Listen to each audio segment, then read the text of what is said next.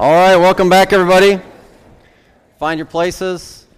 And uh, before we get into the message this morning, I just wanted to cover a couple of things real quick with you. Um, first off, if you were here last week, you're aware that I've been kind of sick. A lot of people have been praying for me. I got some cards and really nice words from a lot of you. Thank you. I mean that. I mean, there's nothing like the body of Christ and knowing people care about you and pray for you. It's really important one of the things about the connection card put prayer requests. We pray for you man. It's, it's, really, it's really an important thing. I really appreciate everybody's prayed for me. Um, i'm a solid 90% which means that throughout this message there's only one thing that's absolutely guaranteed and that's at some point in this message i'm going to start coughing. So bear with me just a little bit and people who are going to listen online to this message later that's going to be bad. So um, yeah so, so i'm much better though. Thank you for all of that. If you didn't know uh, most people know, for two weeks, I was on a mission trip. I was in the country of Albania, I was in the country of Turkey. And uh, just a very, very brief update. Um, I preached a missions conference there in Albania, and that went great. The, the church in Albania, for a handful of you that have been there, um, it seats a couple of hundred people. That's all the room will hold. Um, they own 220 chairs. All the chairs were set out, and there was probably 30 or 40 people standing in the back of the auditorium. Um, that is a conference where there's some more people that come, but typically on a Sunday, they're still maxed out in capacity, um, which means that God is doing some great things, and there's a lot of the believers that have been around a long time that have grown in their faith who, because of the theme of the conference is missions and reaching out and starting new things, we emphasize the you know, the, the, the, command given to us to not just make disciples, but to start churches. And so there are a lot of the young couples that want to be a part of starting new churches in new places, whether that's across town or in other cities of Albania or even in sending out international missionaries. And we were able to ordain officially a young man named Ariol, who was here with us in our missions conference this last year, if you were here. Um, and he will be landing in the country of Turkey very soon. We, then took a trip with him and with the leaders of the Albania church to Turkey to kind of meet a lot of the existing workers on the ground there and get some strategy laid out. And uh, boy, I'm going to tell you, you'll, you'll hear more about this in the future because um, as difficult of a location as it seems Turkey would be with um, their religious bias and things like that and, and the challenges of persecution that loom, um, it's not nearly as difficult as you might think. And really, the doors are very open for somebody to be able to go in there, and, and, for an Albanian especially. So it's a very, very exciting time. There's some wonderful, wonderful things that we saw happen. And so a lot of you prayed for us as we were on that trip as well, and, and I really appreciate that. I'll, I'll probably share a little bit more next week as well, and leading up to that. Okay, so I've been out of here for three Sundays. And as always, very thankful for the staff that, that fills in for me. Very thankful for Rich and Ryan. They faithfully step up and teach you the Word of God faithfully. You don't miss a beat. And that's an exciting time. Last week, Kale was up again, and that was cool. Um, I, I, wanted to be here with you. La- I, the intention was that I wasn't going to preach anyway, just being tired from the trip. I was too ill to even be here. Uh, Kale filled in. I listened to it. Good job, dude. And I want to, oh, sure, give a hand. Why not?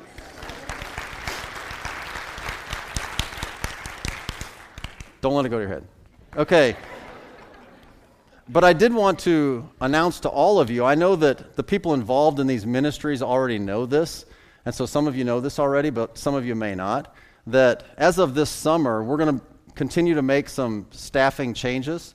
And Kale and Brooke Horvath are going to take the leadership of the 180 Youth Ministry officially. And so that's really exciting as he continues to grow and God continues to use him in that way. And so then that leaves Trent and Courtney Lewis to take over the extreme middle school group. And so that's an exciting opportunity for them as well. And there's always opportunities for service and, and for um, growth and development and leadership if you just remain faithful to the Lord. And so we're very, very thankful for, for these guys and for all the things that they're doing. I'm going to get this one good cough out, and then we're going to start. You ready? Don't, don't start the recording yet. All right, I feel better. All right, if, if you started the recording, we're going to back that off of there. Okay, thank you. And we'll, we'll start it from here. Okay, so let me get a little run and start into Romans. I've been out for a while, and we're in Romans chapter 15, by the way. So if you have your Bibles, you want to get ready there. in Romans chapter 15. And uh, if you've been with us at all, uh, you'll remember that the first 11 chapters of Romans is all doctrine. And the primary teaching is different aspects of the doctrine of salvation. And when you t- get to chapter 12, it turns a corner and it becomes all very practical.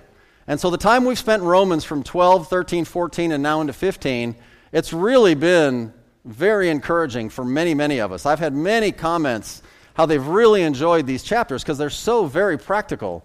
And that's what we see from Romans 12 moving forward. Now, when we were in Romans 14, we saw the emphasis on Christian liberty and legalism and the balance that we need to have in that world. And last week, Kale reminded us how the, the theme of chapter 14 rolls into chapter 15 because it has the word then. So you have the connector from Romans 15 back to the study of Romans chapter 14.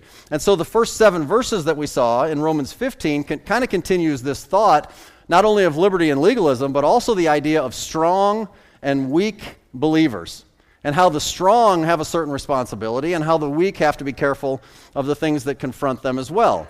And the real idea that we saw in the seven verses at the beginning of Romans 15 is the idea that God emphasizes Christian unity and how we all need to love one another more than we love our liberty, more than we love ourselves, more than we love our rights, or whatever the case might be. And so it's all about Christian unity and how we need to take care of the unity of the body. In fact, the last couple verses, 6 and 7, that ye may with one mind and one mouth glorify God, even the Father of our Lord Jesus Christ. Wherefore receive ye one another, as Christ also received us to the glory of God. Receive one another, love one another, live with one another, have Christian unity, care for one another in this way. That's a really important thing. But with this thought going forward, you need to understand that all of this points to something, which is the theme for today's message in verses 8 to 16. And I'm titling it this Find a Purpose Bigger Than Yourself. Find a purpose bigger than yourself. We are meant for something greater than just enjoying Christian fellowship among the family of God. That is a wonderful thing. And if we forsake the Christian unity and fellowship that is given to us, then we're, we're missing it. But even if you enjoy good, solid Christian unity, you're still missing it if you don't understand the bigger picture, if you don't understand the purpose that God intended for your life, which encompasses the unity of the body, but it's much greater than that. And that's really what we're going to see starting in verse number 8. This week and next week specifically are going to focus on the mission and purpose that God has for our lives. And my prayer for all of us is that each and every one of us here would find that in their own heart of hearts, in your own personal conviction, that you would actually and truly, not just say it, not just give lip service, and not just agree intellectually, but truly in your heart understand that there is a reason that I am breathing free air. There's a reason I am on this planet, and the reason why I am here is to accomplish a purpose that is so much beyond just my personal joy and comfort. It is something that is eternally significant, and when that grips your heart, you'll never be the same. You'll never be the same. And you'll never be able to settle for the things that the people of this world settle for. You'll never be bothered by why you don't necessarily have or enjoy the things that are the pursuits of the rest of the world because you have found your purpose. And that is what we're going to be talking about today. In order to be able to find that purpose, though, you need to understand, again, keeping with the theme, it requires some sacrifice.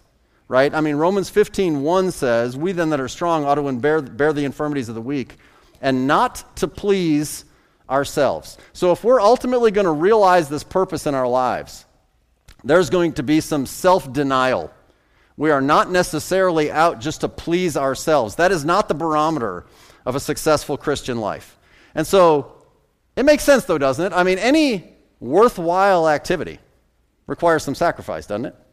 And so, if we didn't have to sacrifice a little, we would probably say, well, it didn't cost me much. It's not worth that much. Well, this is of ultimate significance. And so, with that in mind, excuse me, we're going to start in verse number 8. We're going to read to verse 16. Now I say, so this is going to continue on that same thought. Now I say that Jesus Christ was a minister of the circumcision for the truth of God, to confirm the promises made unto the fathers, and that the Gentiles might glorify God for his mercy, as it is written, For this cause I will confess to thee among the Gentiles, and sing unto thy name. And again he saith, Rejoice, ye Gentiles, with his people. And again, Praise the Lord, all ye Gentiles, and laud him, all ye people. And again, Isaiah saith, There shall be a root of Jesse, and he that shall rise to reign over the Gentiles, in him shall the Gentiles trust. Now the God of hope fill you with all joy and peace in believing, that ye may abound in hope through the power of the Holy Ghost. And I myself also am persuaded of you, my brethren, that ye also are full of goodness, filled with all knowledge, able also to admonish one another. Nevertheless, brethren, I have written the more boldly unto you in some sort, as putting you in mind, because of the grace that is given to me of God, that I should be the minister of Jesus Christ to the Gentiles, ministering the gospel of God, that the offering up of the Gentiles might be acceptable, being sanctified by the Holy Ghost. So let's pray, and then we'll break it down.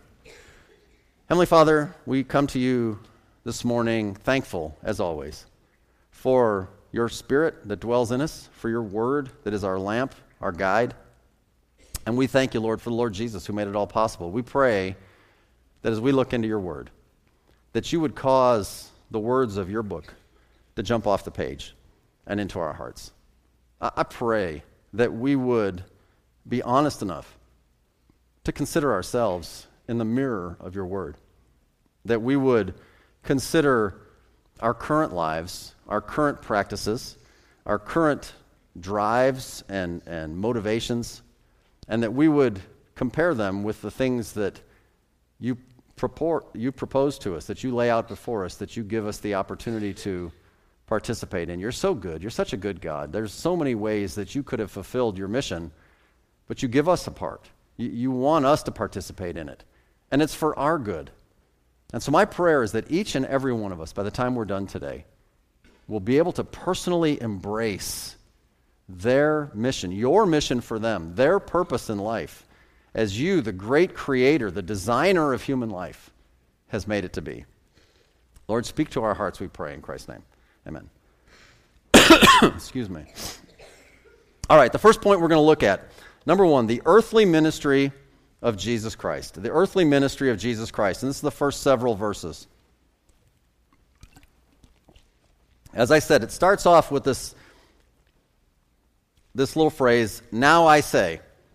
So he's going to continue to illustrate the ideas of verses 1 to 7. This whole idea is that the example of Jesus Christ's earthly life and ministry will ultimately teach us this lesson of receiving others that are different from ourselves, like we read in verse number seven.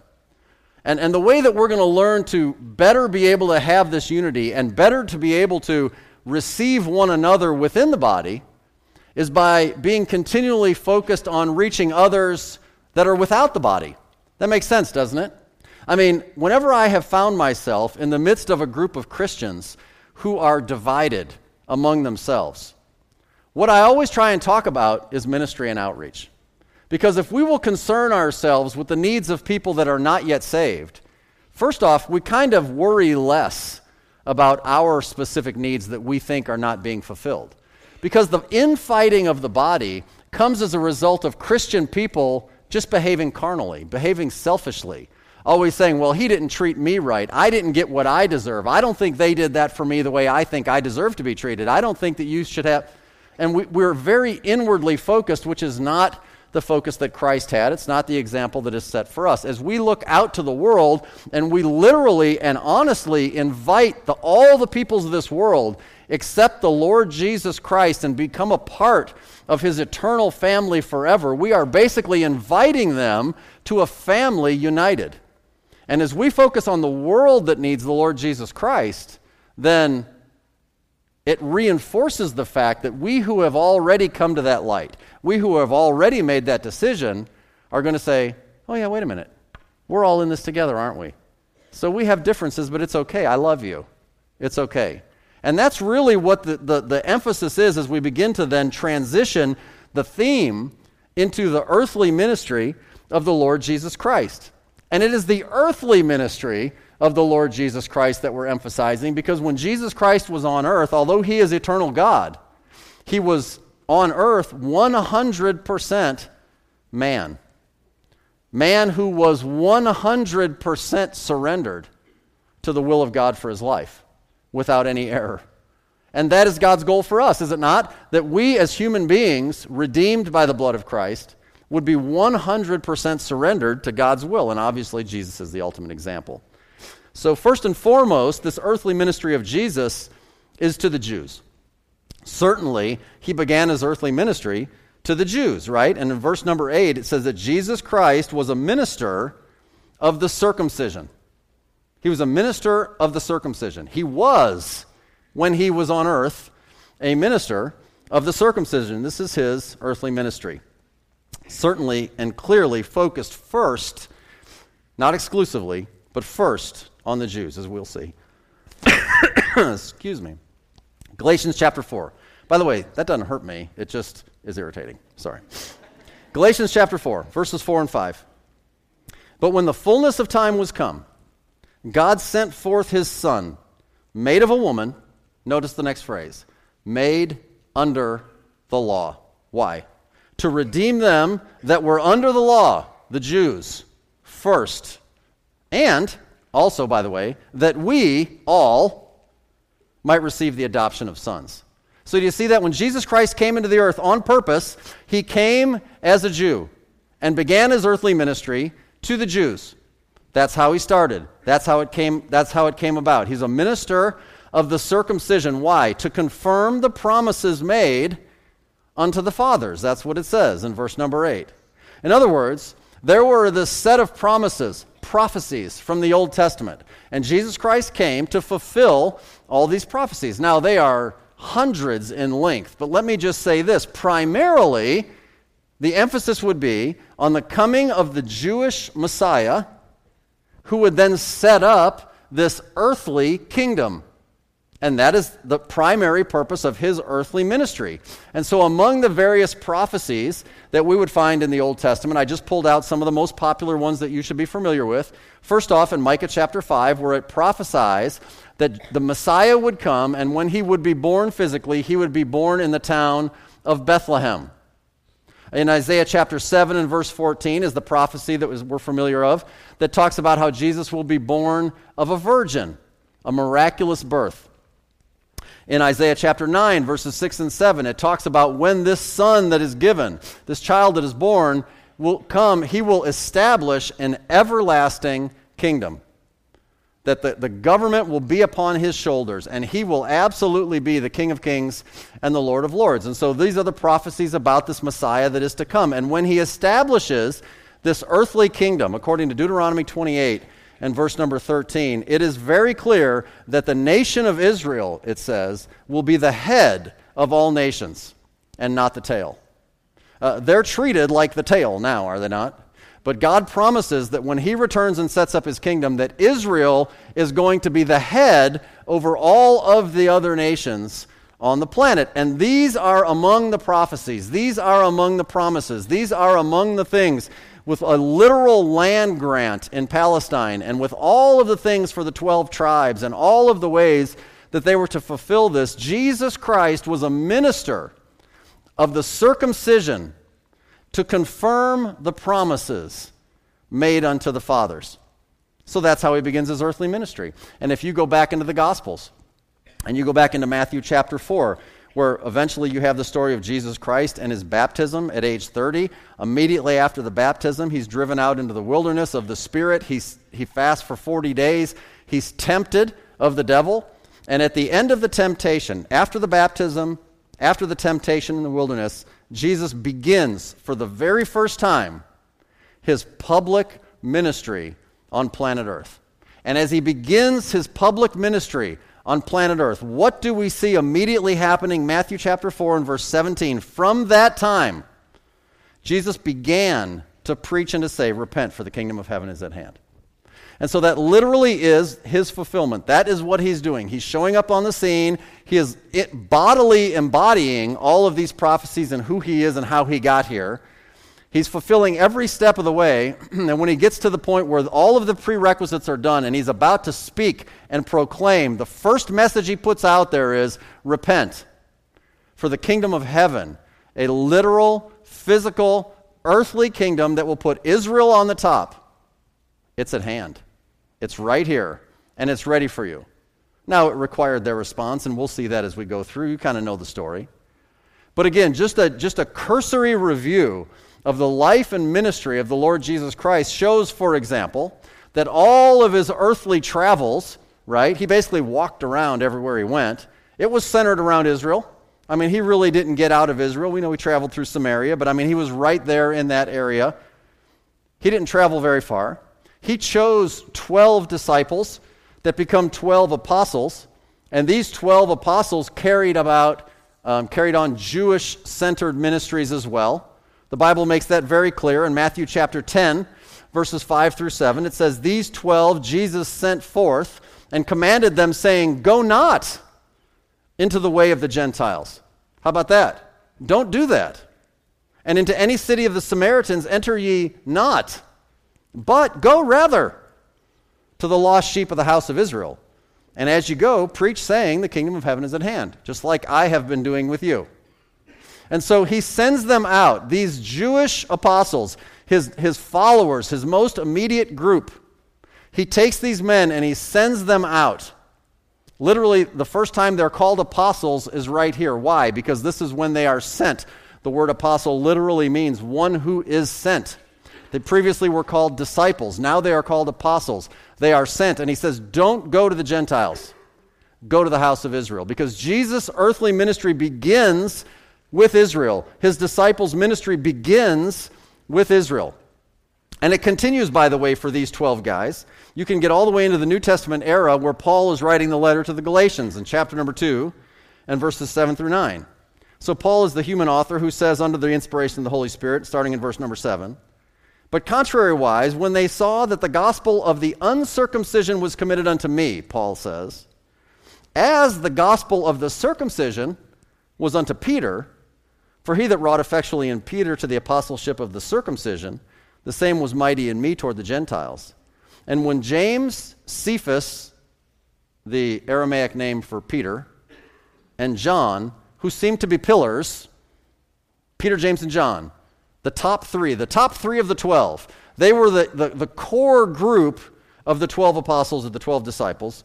So when Peter, James, and John, who seemed to be pillars, perceived that the grace that, that was given unto me, they gave to me and to Barnabas the right hands of fellowship that we, Barnabas and I, Paul says, should go to the heathen, the pagans, the non Jews, the Gentiles. And they, Peter, James, and John, and the other apostles, to the circumcision to the nation of Israel. So it's very clear. It is very clear that this is how it started out. And even in Romans 15, as we're using this illustration, Paul points out that Jesus Christ was a minister of the circumcision. Okay, that that's where his ministry started. So the question then that has led to us is why were the Jews first? Why did God say that he would start with them? Well, the very simple answer is he wanted to. I, I know that sounds almost irritatingly simple. But the truth of the matter is, he chose them. That's the exact reason. Why did God begin with Israel? Well, because he wanted to begin with somebody, and he chose them. And he didn't choose them because they were great. He didn't choose them because they were powerful. He didn't choose them because they were gifted. He chose them because they weren't. He chose them because he could take this little group of people that were otherwise nothing and show his power through them so that God gets all the credit, right? God gets all the glory.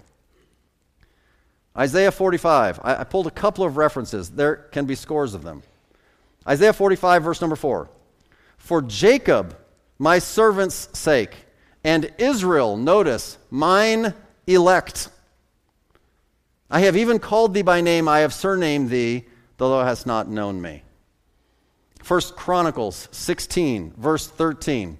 O ye seed of Israel, his servant, ye children of Jacob, his chosen ones. The nation of Israel, as a body of people, are the chosen of God. Why did God start with the Jews? Why did Jesus Christ begin his ministry with the Jews? Why did Jesus Christ, first and primary apostles, disciples, begin their ministry with the Jews? Because God chose them. That's the only reason. He chose them. He chose them to be the primary first recipients of the message of His grace. It was His sovereign decision to do that. He decided that He was going to start His global ministry with one particular group of people. And you might like that idea, you may not like that idea. It kind of doesn't matter. But that is what the Bible says he did. Now, I want you to think of it this way in case you're of the mindset like, well, that sounds a little racist. I mean, he's preferring one over the other. Doesn't it seem like that? Well, just think about it this way. Let's say that somebody bought an old house and they wanted to remodel the house. And so, in the course of remodeling the house, every room needed work for sure. And so, in the remodel, they're going to say, look, we're just going to start with the kitchen. Let's just start with the kitchen. And so they go into the kitchen and they spend the ridiculous amounts of money it costs to remodel a kitchen, and they do all the work that they need to do, and they make their kitchen beautiful, and now the rest of the house is still old, but the kitchen looks really nice. And once they're done with the kitchen, then they're going to move on to a bathroom or a bedroom or whatever. Okay, in that same kind of a mindset, that's all God did. His, his, his renovation project is for the whole earth. He just said, Look, I'm going to start with one room. I'm going to start here. That's just what I'm going to do. It's my house. I can do what I want. And so he chose Israel. And he said, I'm going to put my focus here, and we're going to get this right. And then through them, we're going to get around to everybody else. And, and that's a really important thing. So the Jews were first, they were chosen, they were elected. These are buzzwords you should be aware of. When we studied Romans 9, 10, and 11, we talked about it. But notice this Unlike many of the errors that are purported by people who are of this Reformed theology, Calvinistic mindset, these elect Jews were not elected to salvation. They were not also elected to the exclusion of the Gentiles. Because biblically, election is you are elected not to be saved, but you are elected or chosen, or might I even say predestinated, that after you choose to receive the Lord as your Savior, you are elected and chosen to carry that message as the vehicle to the rest of the world. That's what it's always meant. And that's what it meant for Israel. God is always consistent.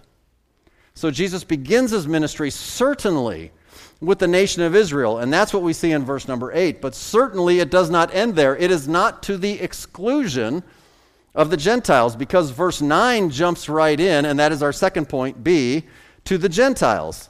Verse 9, it starts, and that the Gentiles might glorify God for his mercy. So his ministry was to the circumcision, the nation of Israel, and to the Gentiles. And it makes it very clear, as we will see in a moment, all of those quotes that come in the subsequent verses are how throughout the Old Testament God's intention has always been to the Gentiles as well. He's never excluded them, He just focuses on the nation of Israel. He's renovating that room first. Now, getting back to Jesus' earthly ministry, Jesus' earthly ministry most certainly had evidence of him reaching out to non Jewish audiences, right? You know, John chapter 4 and the woman at the well? He was in what country? Samaria. And Samaria is half Jew, half Gentile. And Jesus, on purpose, goes through Samaria. He meets the woman at the well. She believes, brings the whole town out to meet him. There's a great revival. Okay, Jesus certainly is reaching out to them. There's another reference. We're not going to read it for time's sake. Matthew chapter 8, verses 5 through 13. We see a story about a man. He's a centurion. That means that he's a soldier. That means that he is placed over a century of men. 100 men are under his charge. And this Gentile centurion has a problem. His son is sick. In fact, he's going to die. And he goes to Jesus and he begs that Jesus would heal his son. And in this story, it's, an, it's a wonderful story. What happens is Jesus is going to go. He's like, okay, I'll go. And he says, look, you don't even have to come. In fact, if you will just speak the word, you don't have to show you don't have to follow me all the way to my house to heal my son. I'm a man under authority. I know that you are the ultimate authority. And if you will just speak the word, my son can be healed. And Jesus makes an example of this centurion, this Gentile centurion. And he turns to his followers and he says, This guy is an example, and here's the phrase, of great faith. I've never found so great faith in Israel as I find in this Gentile. We have a similar story. The other reference I have for you in your notes, Matthew 15, 21 to 28. There's a woman who's a Canaanite. Now, lest you be confused about Canaan, Canaan is the promised land where the Jews ultimately settle. It's part of that land grant that was promised to Abraham that was given to them. But you got to understand that when they came in to occupy this land, it was full of the nations of the world who were living in their land. Not a lot unlike today. And so what happens is somebody is referred to as a Canaanite person. They are not Jewish. They are from this background of people who would have been inhabiting Canaan, right? Who were definitely Gentiles. And so this Canaanite woman comes to Jesus, and she has a problem not unlike the centurion. She has a daughter, and it says that her daughter is vexed with a devil. And she's begging the Savior if he would heal her daughter. And this is the story that seems a little weird to us because Jesus is like, Look, I don't have time to mess with you. I'm here for the children of Israel. And he says, Look, I, I don't have time. And he, and he basically calls her and everybody who else is like her in the Gentile world dogs. There's no time to, to, to take care of the dogs. I got to go to the house of Israel. And she says, Yeah, Lord, but you know what? Even the dogs eat from the crumbs that fall from the master's table. And Jesus stops everything. Because this woman did what all the scribes and all the Pharisees and all the lawyers were unable to do. She took Jesus at his word and turned it around on him and said, You know what? You're right. I'm nothing but a dog. But even a dog eats the scraps from the master's table, and you're the master. And he makes the same point about her that he made about the centurion. You have great faith. And her daughter was healed. You have great faith. Jesus Christ had an earthly ministry, yes, primarily focused on the Jews, but certainly not exclusively, because there were times that are recorded that he's reaching out to the Gentiles. And that's a really important thing.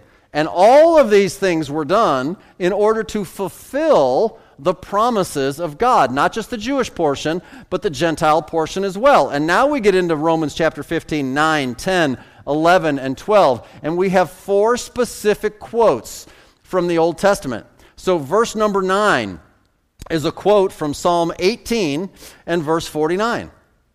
Uh, you can write that down if you want to. Romans uh, 15:10 is a quote from Deuteronomy 32 and verse 43. Just compare them, you'll see it's a direct quote. Romans 15:11 is a direct quote from Psalm 117 and verse number 1. And Romans 15:12 is a direct quote as it says from Isaiah, Isaiah chapter 11 and verse number 10. Now, why is that so important?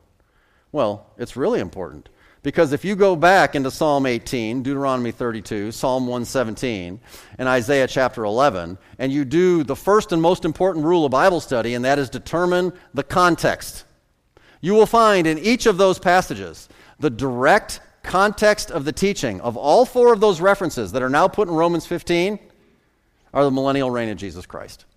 Every time. And the point is this Jesus Christ conducted his earthly ministry with a focus towards the end.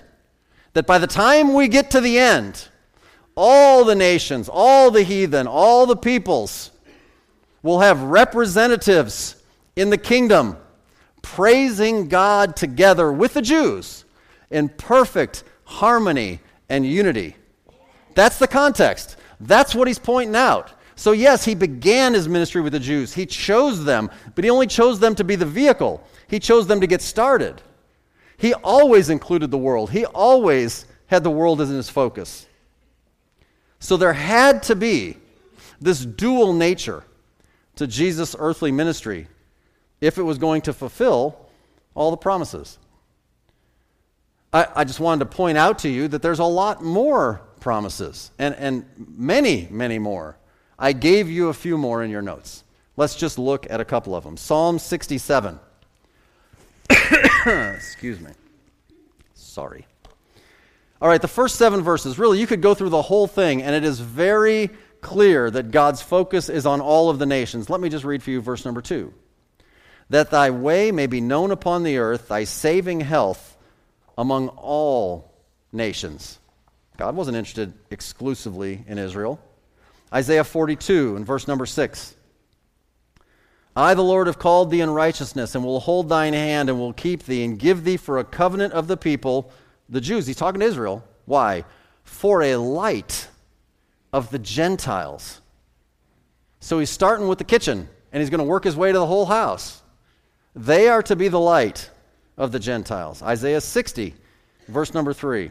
And the Gentiles shall come to thy light, and kings to the brightness of thy rising. We saw a glimpse of this under the reign of Solomon in the Old Testament, but it'll be much greater, of course, under the reign of Jesus in the millennium. Malachi chapter 1, verse number 11. For from the rising of the sun even to the going down of the same, my name shall be great among the Gentiles. And in every place incense shall be offered unto my name, and a pure offering, for my name shall be great among the heathen, saith the Lord of hosts. Because God's eternal purpose has always been for all the nations. He has always intended this. He has always been interested in the entire world. He is not a respecter of persons. He had a plan. And the earthly ministry of the Lord Jesus Christ made that very, very clear. Now, you know the story. If you've been in church any length of time, you know on your next point in your notes is that Israel rejected their Messiah. They rejected their Messiah. And specifically, rejected their Messiah three times. They rejected Lord Jesus Christ officially three times, and you have the references in front of you. The first time, I gave you Mark chapter 3. And this is the story where basically they are watching Jesus Christ perform all of the miracles and the signs and the healings and the casting out of devils and all of the wonderful things that Jesus was doing. And in Mark chapter 3 and verse 22, they looked at him and having viewed the, the full manifestation of God in human flesh doing supernatural things, and they say, He hath Beelzebub, and by the prince of the devils casteth he out the devils. And it goes on further in Mark chapter 3, down verses 28 to 30, and it basically calls this sin the unpardonable sin. Now, people get messed up in the unpardonable sin and think like that's something that you got to worry about committing today. Let me set your mind at ease. It is impossible for you to commit any sin that cannot be forgiven. Anything you do can be forgiven. Because in Mark chapter 3, it's very clear that the sin that is not pardonable is the fact that a, an individual had full revelation and their conclusion is 180 degrees away from it, not saying, we fall down in glory to the Almighty God. They fall down and they say, You are the devil. And it's as though God says, Wow, I got nothing else. I showed you all I got. And you're going to say I'm the devil? There's no hope for you. I mean, what else could I do for you? You've got it wrong. So that was, and by the way, this is also recorded in Matthew chapter 12. Interestingly, in Matthew chapter 12, immediately after this sin, Matthew chapter 13, Jesus begins to speak in parables for the first time. What is a parable? A parable is written so that some people on purpose won't get the truth. Strike one. You rejected me once. We're going to start to shift and make the message harder to understand. Strike two, Matthew 27, Jesus on the cross. He's beaten, he's tried, he's before Pilate. Pilate judges him, and he says, Look, it's the great feast day. You have a tradition. You let me release somebody to you. He had Barabbas, he had Jesus, and he's like, certainly they'll take Jesus. Barabbas is a thief. He's a committer of sedition against the government. Certainly everybody knows he's an evil guy. Let's release Jesus and just call it a day. I beat him up for you just to make you feel good, but hey, let's release him. And the crowd, with one accord, shouts out, Crucify Jesus. What do you want? Shouldn't I release to you Jesus? No. What should we do with him? Crucify him over and over again. Crucify him. Crucify him. I find no fault in this man. Crucify him. Strike two. The nation of Israel officially rejects the Lord Jesus Christ. Strike three. Three strikes and you're out. Acts chapter 7. Because Jesus dies on the cross and he says, Father, forgive them. They know not what they do. He gives them another chance. And you go into all the way into the early chapters of the book of Acts until you have the story of Stephen. And Stephen presents a running history, a brilliant running history of the nation of Israel, to the scribes and the Pharisees and the leaders of that time. And by the time he gets to the end, and he calls those guys stiff necked and uncircumcised of heart, and he says, Just like your fathers, you've killed the Messiah. And they had an opportunity to repent and to change and to fall at God's feet and to just say, I receive him. Jesus Christ is standing at the right hand. He's watching. Stephen, then, at that point, as a result, they say, No, they're mad. They gnash on him with their teeth. That can't be good. And they stone him to death. Strike three. They're out. Strike three. So Israel blows it. So what does God do? He moves forward with his ultimate plan, his ultimate purpose, only now without Israel. He does it without Israel. And this transitions into the church age. This transitions into the time in which we live. And that's your second point in your outline the New Testament ministry of Paul. We saw the earthly ministry of the Lord Jesus, and now we see the New Testament ministry of Paul, verses 13 to 16. And if you jump down to verse 16, it starts out by saying, That I should be the minister of Jesus Christ to the Gentiles. To the Gentiles. So after this final rejection by the Jews of their Messiah in Acts chapter 7, God begins to move and to take the gospel directly to the Gentiles without necessarily needing the Jews to do it anymore. And so in Acts chapter 8, they, are scattered out of Jerusalem because of persecution. They end up in Samaria. Samaria is half Jew, half Gentile. Great revival. People are getting saved. By the end of Acts chapter 8, you have Philip. He's kind of transported out in the desert, and he runs into a guy who's a eunuch of the country of Ethiopia who happened to be in Jerusalem for the feast. And he's traveling back and he's reading Isaiah 53 and he doesn't understand it. And ultimately he gets saved and he gets baptized. So we have this Gentile Ethiopian. Acts chapter 9, there's a man named Saul of Tarsus who gets saved. In Acts chapter 9, he is the man who is now the Apostle Paul.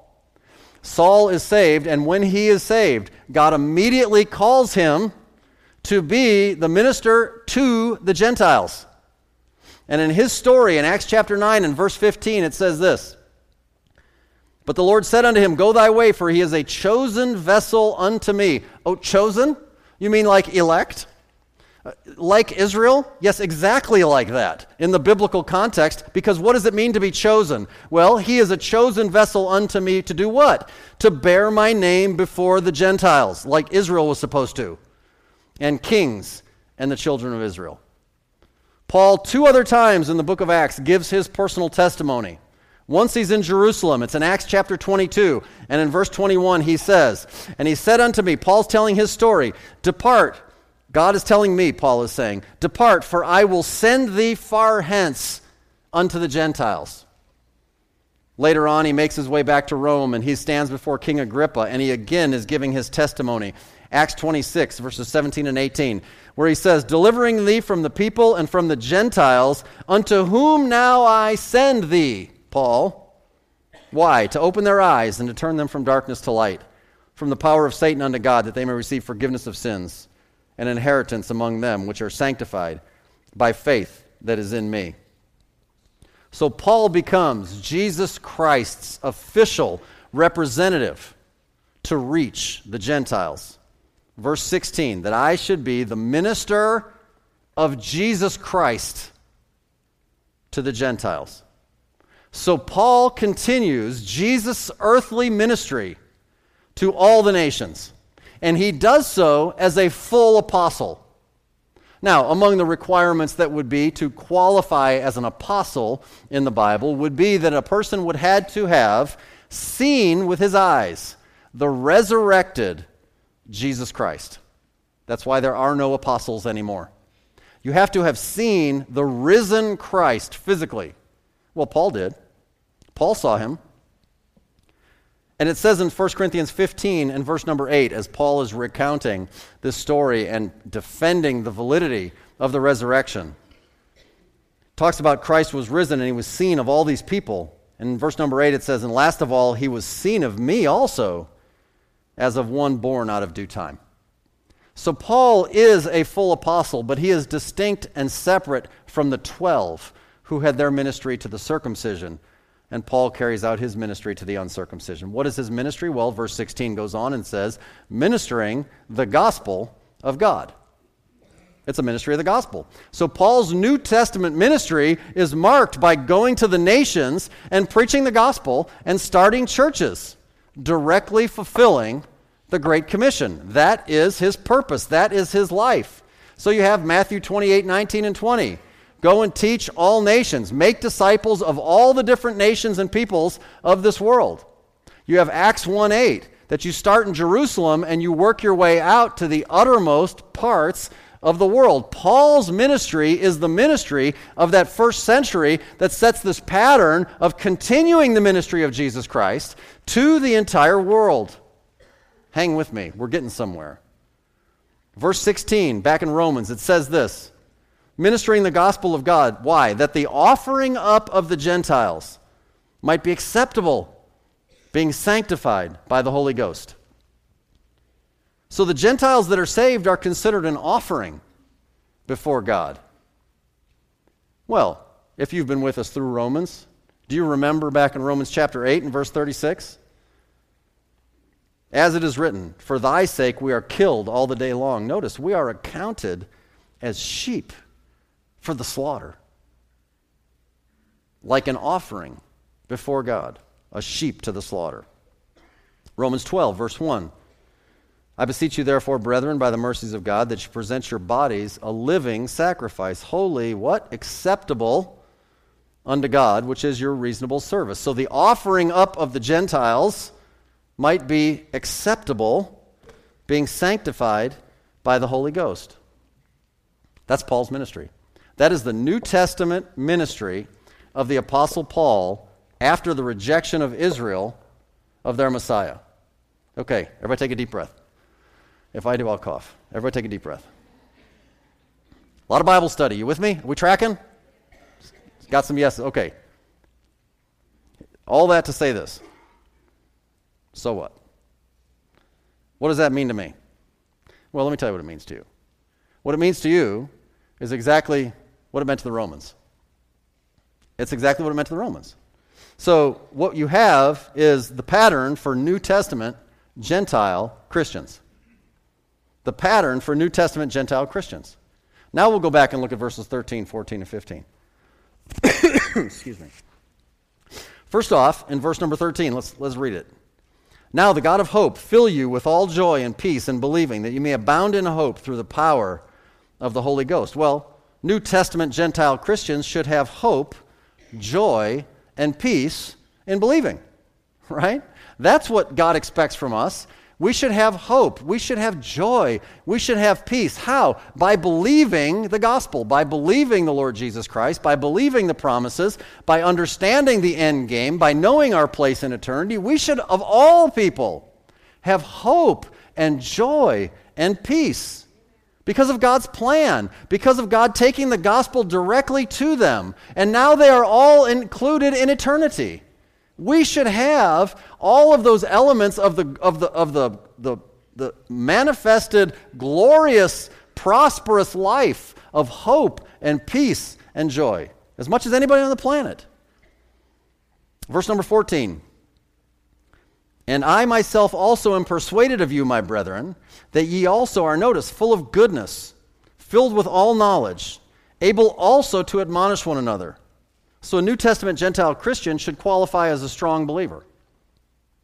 A New Testament Gentile Christian should be able to qualify, as we've looked at the strong versus the weak, liberty versus legalism, unity in the body. We have the ability to qualify as strong believers. These Roman Christians, right? It says they were full of goodness. It says that they are full of knowledge. And it says that they were willing to be accountable to one another. Uh oh. You, you know the, the, the, the chink in the armor of Christian unity these days is that last one. Listen, there's a lot of good people in churches, and there's a lot of knowledgeable people in churches. It's this whole being willing to admonish one another, being willing to be accountable and to hold others accountable that makes us a little nervous. They had all that, and God expects that for us. That's the ultimate manifestation, living as a strong believer, full of hope and joy and peace. But not just that, because verses 15 and 16 is that we should have a purpose bigger than ourselves. We really need to have a purpose bigger than ourselves. 15 and 16. Nevertheless, so 13 and 14 are all about the benefits that we enjoy in Christ. But 15, nevertheless, brethren, I've written the more boldly unto you in some sort, as putting you in mind, because of the grace that is given to me of God, that I should be the minister of Jesus Christ to the Gentiles, ministering the gospel of God, that the offering up of the Gentiles might be acceptable, being sanctified by the Holy Ghost. And Paul turns the conversation back on himself, but most certainly with the implication that it should pertain to all of us just as well, as we will see in just a moment. Nevertheless, even though you enjoy spiritual maturity, even though you enjoy Christian unity, even though you abound in gifts and goodness and knowledge, Paul says, Look, I need to remind you that we all have the same mission that we are all to be ministers of Jesus Christ to all nations to assist in fulfilling God's one great big job that He has for us to do. And that job is to be a part of helping to provide participants, representatives, from every single people group on this planet before his throne in eternity. Revelation chapter 7, verses 9 and 10. Snapshot into that time in the future. After this I beheld, and lo, a great multitude, which no man could number, of all nations and kindreds and people and tongues stood before the throne and before the Lamb, clothed with white robes and palms in their hands, and cried with a loud voice, saying, Salvation to our God, which sitteth upon the throne, and unto the Lamb. Listen, brethren, do that with your life. Make that the heartbeat of your life. Make that the calling and the purpose that you have for your life. I don't care what your occupation is. You don't need to be a vocational minister of the gospel. Wherever you are, whatever you do, go about your life doing what we're going to talk about again this Wednesday night making disciples of Jesus Christ without distinction of who they are and where they come from. If God has you planted in this town for the rest of your life, make disciples of Jesus Christ, of whomever God puts in front of you right here for His glory for the rest of your life. If He happens to move you geographically, make disciples of Jesus Christ wherever you are, whoever He puts in front of you, for the rest of your life. This needs to be your heartbeat. This needs to be your purpose because you have knowledge. You now know the big picture. You see how it all fits. And it is the eternal purpose of God from the beginning. It's manifest through the Lord Jesus Christ, yes, in steps. But we are at the step in history where Israel has rejected. Yes, they will come back. It's none of your business. God will take care of it. Our job is to reach the nations. That's our job. Just like the Apostle Paul modeled for us. And if you don't get that, your life is small. You're not a bad guy. Your life is just small. Listen, seriously, all. Good salaries, retirement insurance, lots of toys, fun vacation good friends are wonderful things. It's just not enough. There is something inside of you that God designed that will never be satisfied until you are plugged in to His purpose for your life that is bigger than you. And that has to figure into your decision making con- uh, tree of decisions that you make. It has to figure into how you write checks. It has to figure into everything you do, or you don't get it. And just in case there's any doubt, if my enthusiasm, God let me say that without coughing, please understand as New Testament Christians, we are all called to follow Paul. Have you ever noticed that? We are called to follow Paul. There's probably no less than eight or nine specific places in the New Testament that tell us that. I gave you two because they are so clear. 1 Corinthians 4:16 Wherefore I beseech you be ye followers of me. That's pretty bold. Yeah, well, it was also inspired. 1 Corinthians 11 Be followers of me, even as I also am of Christ. That's the life that you, my friends, are commanded to lead. The life of a disciple of Jesus Christ that follows the example, context, ministry. The example of the apostle Paul. Not Peter, not James, not John. Because Israel's done for a while. Our example, humanly speaking, yes, it's Jesus, of course. Humanly speaking, God gave us Paul, a regular guy who got saved and made the world his mission. And if you don't get that, you're just not paying attention. Jesus Christ lived his life as a man for 33 years and his earthly ministry for three. He lived that ministry going beyond the borders of just his group of people, the Jews around whom he was.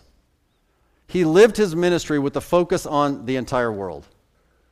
The Apostle Paul literally, as we will see next week, come back next week, he took the gospel from Jerusalem and went roundabout unto a little place called Illyricum, which would have been arguably the borders of what Acts 1 8 calls the uttermost of his day back then. That's how he conducted his life and ministry to reach the world in whatever capacity he had the, the opportunity to do that. So let me ask you a question Where are you going? What are your plans? How you spend your money? How you spend your time? What drives you to do the things that you do? What is the reason that you get up in the morning? What are you asking God for in your life? How about this? What is your personal, individual strategy for helping to fulfill the Great Commission? Do you have one? Do you have a purpose for your life that is bigger than yourself? That's bigger than here, it's bigger than now, it's God sized, it's biblical. Because I'm going to tell you something. You're never really going to enjoy life until you have that. You just never are. Rich, wealthy, privileged people all over the globe are very sad and dissatisfied. It's never enough. You have to live for something bigger than you. There's nothing wrong with those things. Make good money, work hard, raise a good family, love your kids, be around when your grandkids are around. Those are wonderful things. It cannot be the totality of your vision. Your vision has to be bigger than that. Next week, jumping in at verse 17, we will begin to break down and see exactly how Paul lays out a pattern for us. You don't want to miss next week. How we can best fulfill that purpose because there is a pattern and it is clear.